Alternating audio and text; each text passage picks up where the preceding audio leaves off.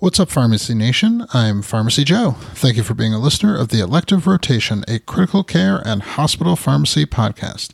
This is episode 669. In this episode, I'll discuss a recent article about vancomycin monitoring.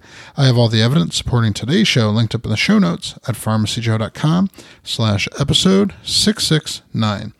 Shout out to Pharmacy David, Pharmacy Lisa, and Pharmacy Catherine at the Department of Pharmacy Practice and Science, University of Arizona, for inspiring this episode with their new article.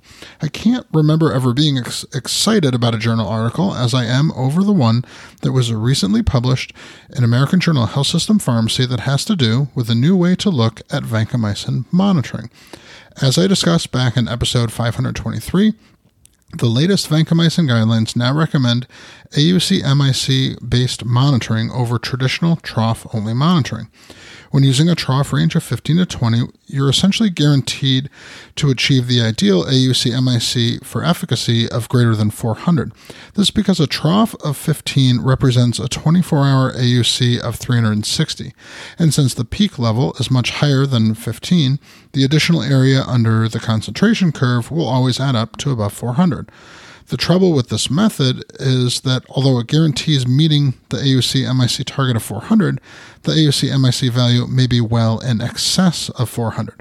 This means that additional toxicity risk is undertaken when using the convenience of dosing by trough value instead of AUC MIC.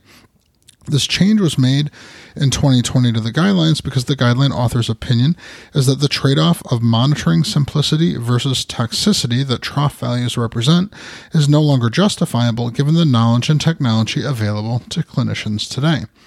While many hospitals have had difficulty with the implementation of AUC MIC based monitoring, the authors of this recent article have proposed an elegant solution that should satisfy the need for simplicity of monitoring with the need for AUC MIC based targets.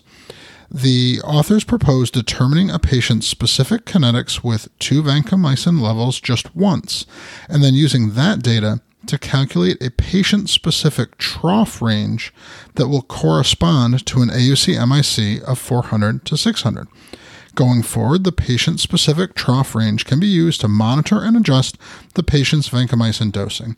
Here's how this model would work in practice. Step one, give your usual loading dose. Step two, start maintenance dosing based on population estimates to achieve the desired AUC MIC. Step three, check two serum concentrations during one dosing interval. This could be after the first, before steady state, or once at steady state, depending on how you do your pharmacokinetic analysis in the next step. Step four, use pharmacokinetic analysis to determine patient specific kinetic values. Step five, use the patient specific kinetic values to tweak the current dosing regimen. And step six, use the patient specific factors to calculate a unique trough range that will correspond to an AUC MIC of 400 to 600 for that patient. This technique seems to strike an ideal balance between the old practice of trough only monitoring and the desired new practice of AUC MIC based monitoring. And while it doesn't solve the age old problems of kidney function fluctuation, troughs drawn too early, or missed and held doses, it does seem to point the way forward for a more simplistic and practical application of the vancomycin guideline author's wish to use AUC MIC based dosing to reduce unnecessary vancomycin toxicity. To access my free download area with 20 different resources to help you in your practice, go to pharmacyjoe.com slash free. Thank you so much for listening. I'll see you in the next episode of the Elective Rotation.